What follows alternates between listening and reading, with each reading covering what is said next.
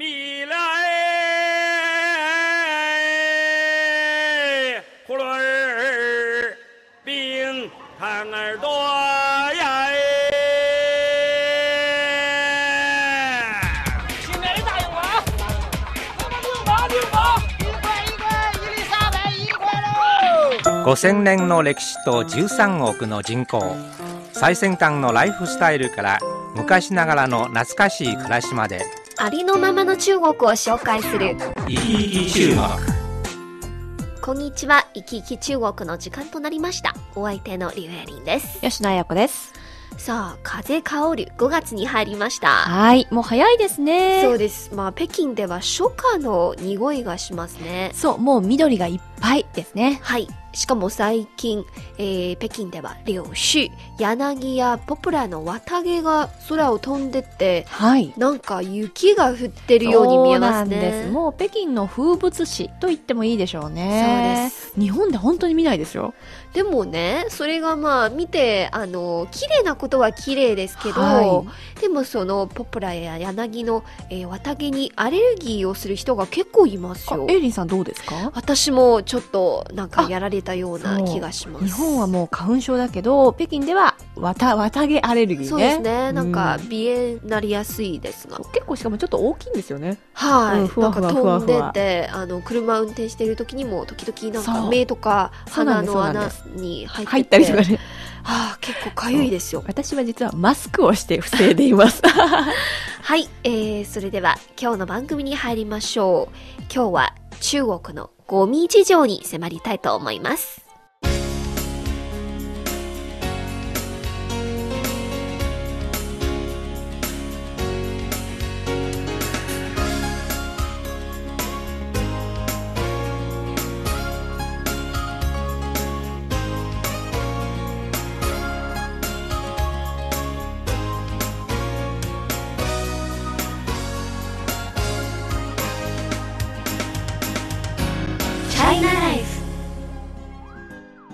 吉野さんは中国での生活も長いですが、そうですね。中国のゴミ事情へのイメージはいかがですか？いやーもう、一言で言うと、とにかく多いね、ゴミ。はい。量が多いね。そう、でもこれは、住んでる人が多いので、仕方がないことだと思うんですけれども、で、だんだんかな、分別が始まったところという感じがしますね。そうですね。まあ確かに北京では一部の住宅団地、えーうちの住宅団地もはいそのゴミ分別のモデル住宅団地に指定されましたうん。うんうんそして、えー各家庭が2つのゴミ箱をタダで、えーもらいますよ。あ、いいですね。一つは、まあ、うん回収ゴミ。はい一つは、あの、回収不可能なゴミ、普通のゴミはいっていう風に、あの、分かれています。うんうんで、えーゴミを捨てる時にも、あの、分別して捨てますけど、で、住宅団地の、あの、ゴミ置き場もはい、ちゃんとリサイクル可能なゴミと、あの、普通のゴミが分かれていますけど、でもね、ショックなことに。ゴミ回収業者の車が来てた時には、全部2つのゴミが1つの車に、えーはい、入れられたんですよ。え、じゃあ、家庭で分けても一緒になっちゃうってこと？そうです。家庭で分けでも、あの、ゴミ置き場で分けでも、結局、そのゴミ回収業者の車は1つしかない。えー、じゃだからあ、全部なんか混ぜられたりして、いや、そうすると、ゴミ分別の意味がどこにあるのか、まあ結構ショックを受けたんですよ。そうですね。せっかく苦労して分けたのにね。そうですよまあ日本では確かにゴミを出す曜日が違いますよね。そうですね。中国は自由なんだよね。中国ではそういう、もちろんゴミを出す、えー曜日がないし、うんゴミを出す時間も制限されていません。はい。まあ私にとっては来た時ね、うわ、なんて自由なんだろうと思ってね、なんかこれはいい国だなんて思ったんですけどね私は日本で生活したことがありますので、なんか日本の皆さんがまずゴミの分別とか、そうですね。こ細かいところまでしてますから、はい結構工夫してますから、それすごいいいなまあ感心してますのでう、んまあね。中国に戻ってこちらでの生活もできるだけね自分のできる限りのことをやりたいんですけど。素晴らしい。でも結局 局ま見ちゃったからね。そうです。ね。収集されたゴミが一つのゴミの車に乗せられて、それはちょっとゴミ問題深刻ですよね。そうなんですね。実は手元にもこんなデータがあります。はい。今、全世界でゴミの年間伸び率はなんと8.42%で、中国では10%以上2桁ですね。経済成長率より高い。そうですよ。あの GDP よりも早い。いそして、はい、あの、そして中国都市部でゴミの処理率は50%しかないということですよ。完全に追いついてないという感じですね。そうですまあちょっと深刻なことですよね。はい、この話題について、後ほど引き続き迫りたいと思います。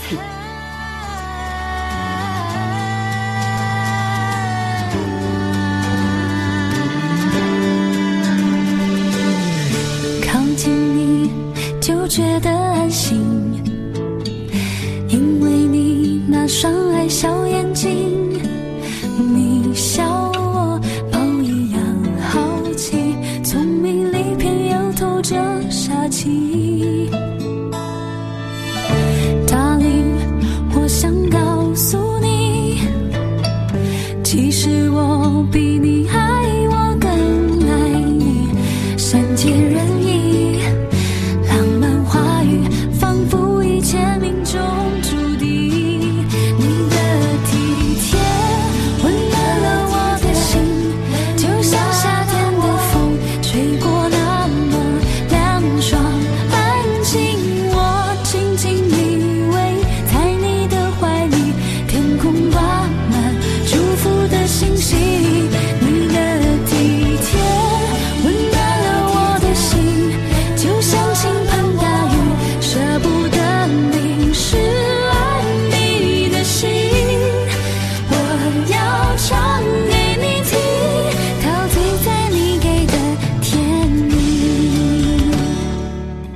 お聞きの放送は北京放送中国国際放送局の日本語番組行き来中国です。China Life 今日は日々深刻になっている中国のゴミ問題に迫りたいと思います。先ほども言いましたが、ゴミの分類とか分別について中国と日本はやっぱりかなりの差がありますよね。そうですね。でも実はですね、私が小さな頃はですね、ゴミの分別それほど厳しくなかったんです。例えば新聞紙とか、はい段ボールとか、はいあの瓶はい。ぐらいを廃品回収といって、回収する日が決まってて、それが月に2回ぐらいかな。うん、それぐらい。ね、アバウトな分け方だったんですけど、だんだんだんだん厳しくなりましたね。はい。もう日本ではなんかゴミの分類は日常の常識になっているようですよね。そうですね。。これはもう各自治体の取り組みがはいキーになってくるんですけれども、例えば小学校でね、あの子供の教育でもゲームにして、えー。ゴミの分別をゲームにして、あの、教えたりとか、あと大人と子供とこう分けてね、ちゃんと、はい。あの、啓蒙活動したりして、うん。すごくね、成果を上げてるんですよね。いやーそれはやっぱりなんか教育が大事なんですね、うんうん。うん子供の時からちゃんと教育しておけば大人になると自然に習慣として身につきますね。そう、やっぱり子供にね、あれ、おじちゃんダメだよ、それって言われたら恥ずかしいじゃない、それそうですね、うん。はい。まあ中国では都市部ではね、えはい。ゴミの分類とか分別もここ数年間は進められていますが、うんえ大体は4つの種類しか分かれていませんね。はいえー一つは回収ゴミ、つまり、うんうんえーペットボトルとか新聞紙などですね。もう一つは、あの、生ゴミ、えー残飯や食料品類です。はい。で、3番目は、有害ゴミ、えー使用済み電池とか、使用済み医療製品、はい、はい。賞味期限が切れた薬品などですね。うんえ最後の一つは、あの、建築ゴミ、まあ、廃棄物など、割とちょっと、あの、大きいものなんあ、ですね。廃材ですね。はい。あの、中国は、あの、マンションを買って自分でその内装そうです。が自由なので、こういったゴミ割と多いんですよね。そうなんですねここはやっぱはいり日本とちょっと違いますよね。はい。でもね、日本はね、私も調べたんですけれども、えー各自治体で取り組みが違うんですけれども、これは徳島ですね。はい、徳島。徳島県ではですね、あのー上に勝とか多分上勝町なんでしょうかね、えー町の名前なんですが、ゴミをなんと34種類に分けて。34種類もあるんですか？そうなんです。これがですね素晴らしくって2004年度のリサイクル率約80%を達成。すごい、まあ、34種類全部覚えるのもかなり時間かかりそうですよね。それでまあ確かに時間かかりますでしょ？で分かりづらいじゃないですか。はい。なので例えばですね京都市ではですね家庭ゴミのあの辞典はいゴミ辞典っていうのを作って配ってるんですね、でそれを見るとこのゴミはどう処理したらいいかが全部わかるという形で、なるほど、うんやっぱりなんかこう細かいところまでへねー。便利なようにしてますね。日本ではなんかあの住宅を借りる場合は、はい。なんかあの管理人からそういういろんな説明書の中にはゴミをどういうふうに出すっていう説明がありますよね。うんちゃんとマニュアルが入ってますね、はなんか驚いたことにえヨーグルトを食べると その下のあのボトルと上のシシートもちゃんと分けで捨てるんですそうよ。なんですよ。だから私もねわからないですよ日本に帰るとも。うどれをどのゴミに入れたらいいのかってちゃんと聞かないとね確認しないとできないですね。いやちゃんとなんか細かいところまでいろいろまああの決められていますから、うん。それそのマニュアルに従ってやればいいんですよね。まあ慣れてくると。でところでエイリーさんその中国でゴミ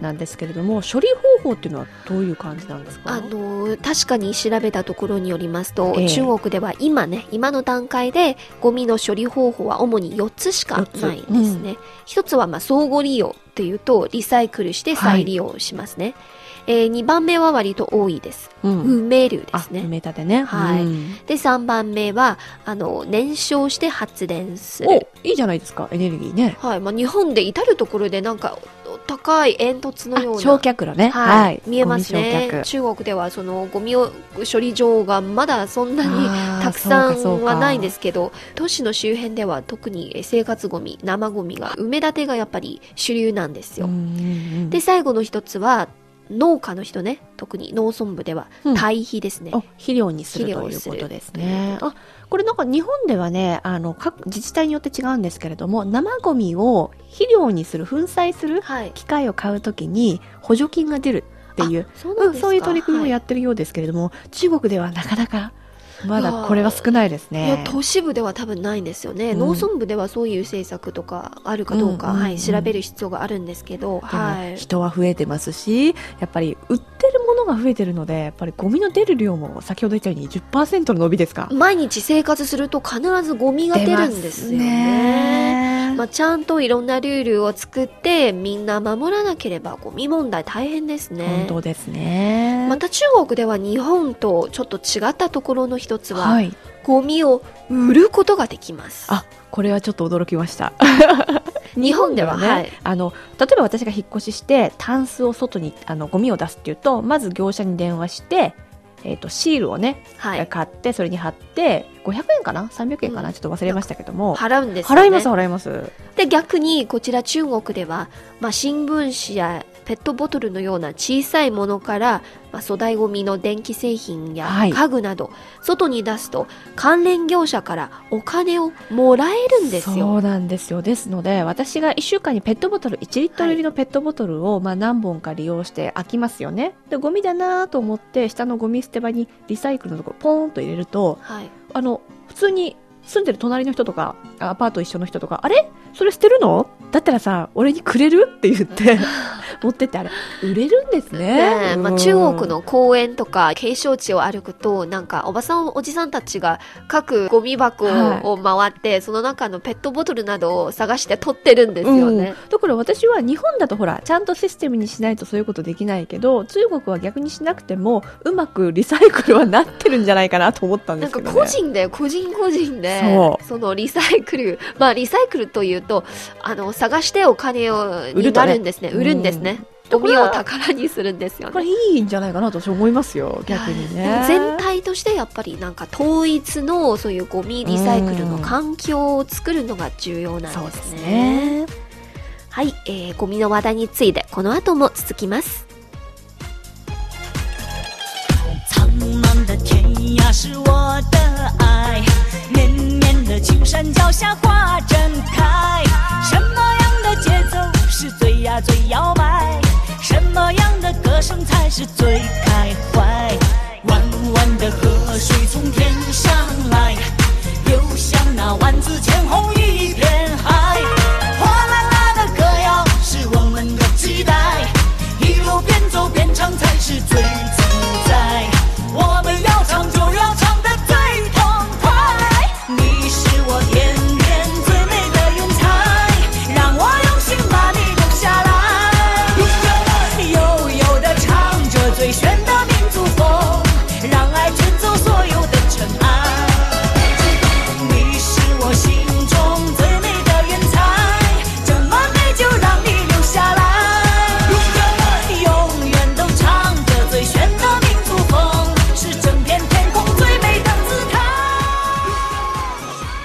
聞きの放送は北京放送中国国際放送局の日本語番組いきいき中国です。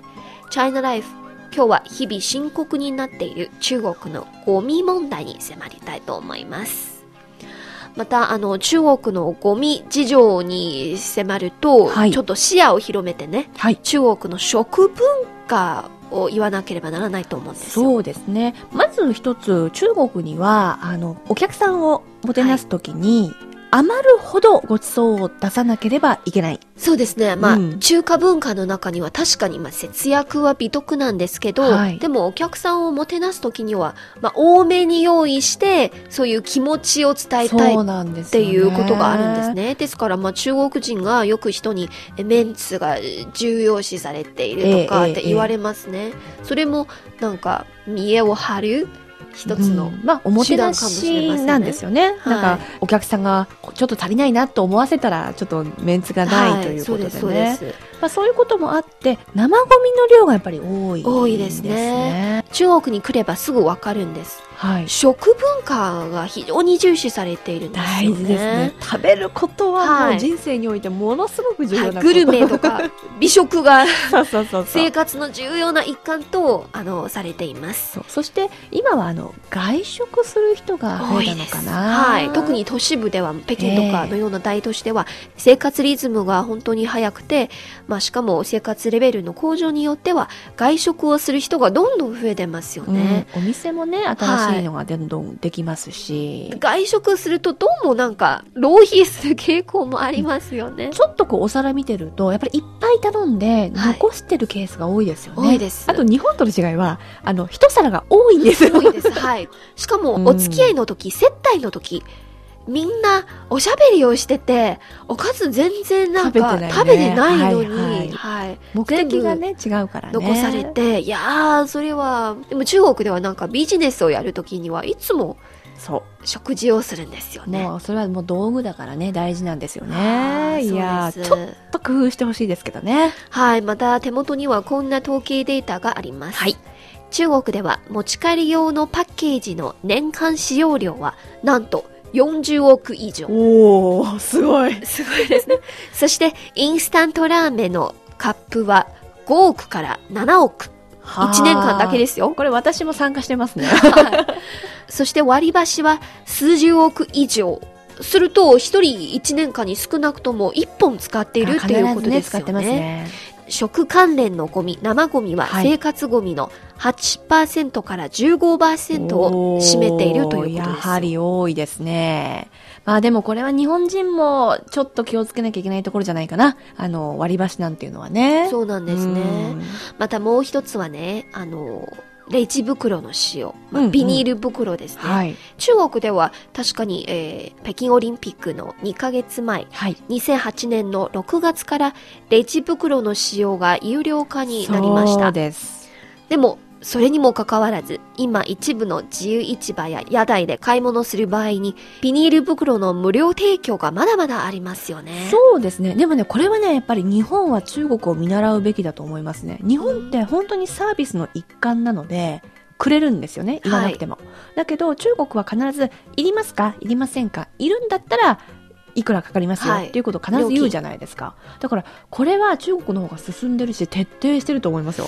いやーでもやっぱりうん今、あの農村部とか一部の、えー屋台ではね、屋台で果物を買うとき、やっぱりビニール袋の無料提供があるんですよね。そうですね。これ、あれ、あの、ほら、ヨーロッパみたいにさ、あの、紙にしたらどう？そうですね。なんかヨーロッパでコンビニで買い物すれば、その紙の、うんはい、袋がね、あれいいですよね。便利ですねそうそうしかもおしゃれだし。そうです、そうです、そうです。はい。そう。でもね、私は毎日実はエコバッグ。カバンの中に必ず2つ大小ってはい。入っていて、結構楽しいですよ。自分のはいお気に入りのエコバッグを入れてね。ああ、私もエゴバッグを使ってます。でもなんかね、日本ではエコバッグが可愛いのたくさん売ってる割には、使ってる人少ないような気がしますね。えー、どうしてですか？やっぱり、あの、ただでくれる。くれるからだと思います。ありますからうんなかなかこれは改善してほしいですね。いやーこれはグローバルな世界問題ですね。はい。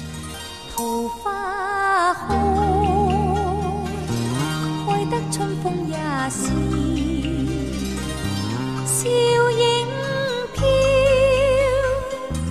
飘送幸福乐意。摇歌轻轻轻响心旷，曲曲花惊刺，笑声相对笑笑春风。风暖像我情，痴痴醉了。